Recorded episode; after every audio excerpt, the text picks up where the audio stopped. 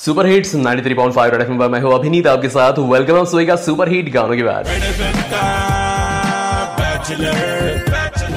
लो जी आपसे बातें करते करते शो का दूसरा घंटा यहाँ पे शुरू हो चुका है। शो के सेकंड आवर में आप सभी का वेलकम आहे। तुम्ही सगळेजण तारक मेहता का उलटा चष्मा ही मालिका पाहत असाल, म्हणजे ही मालिका अगदी लहान मुलांपासून तर सिनियर सिटीजनपर्यंत सगळेच जण ही मालिका पाहतात आणि कॉमेडी मालिका आहे, हलकी फुलकी कॉमेडी त्यामध्ये असते, त्यामुळे फॅमिलीसोबत बसून आपण ही मालिका पाहू शकतो। तर या मालिकेमध्ये बऱ्याच वेळा वेगवेगळे ट्विस्ट आले आहेत, म्हणजे ॲक्टर्सबद्दल नाही का, बरेचसे ॲक्टर्स आहेत ना याच्यामध्ये रिप्लेस झाले आहेत।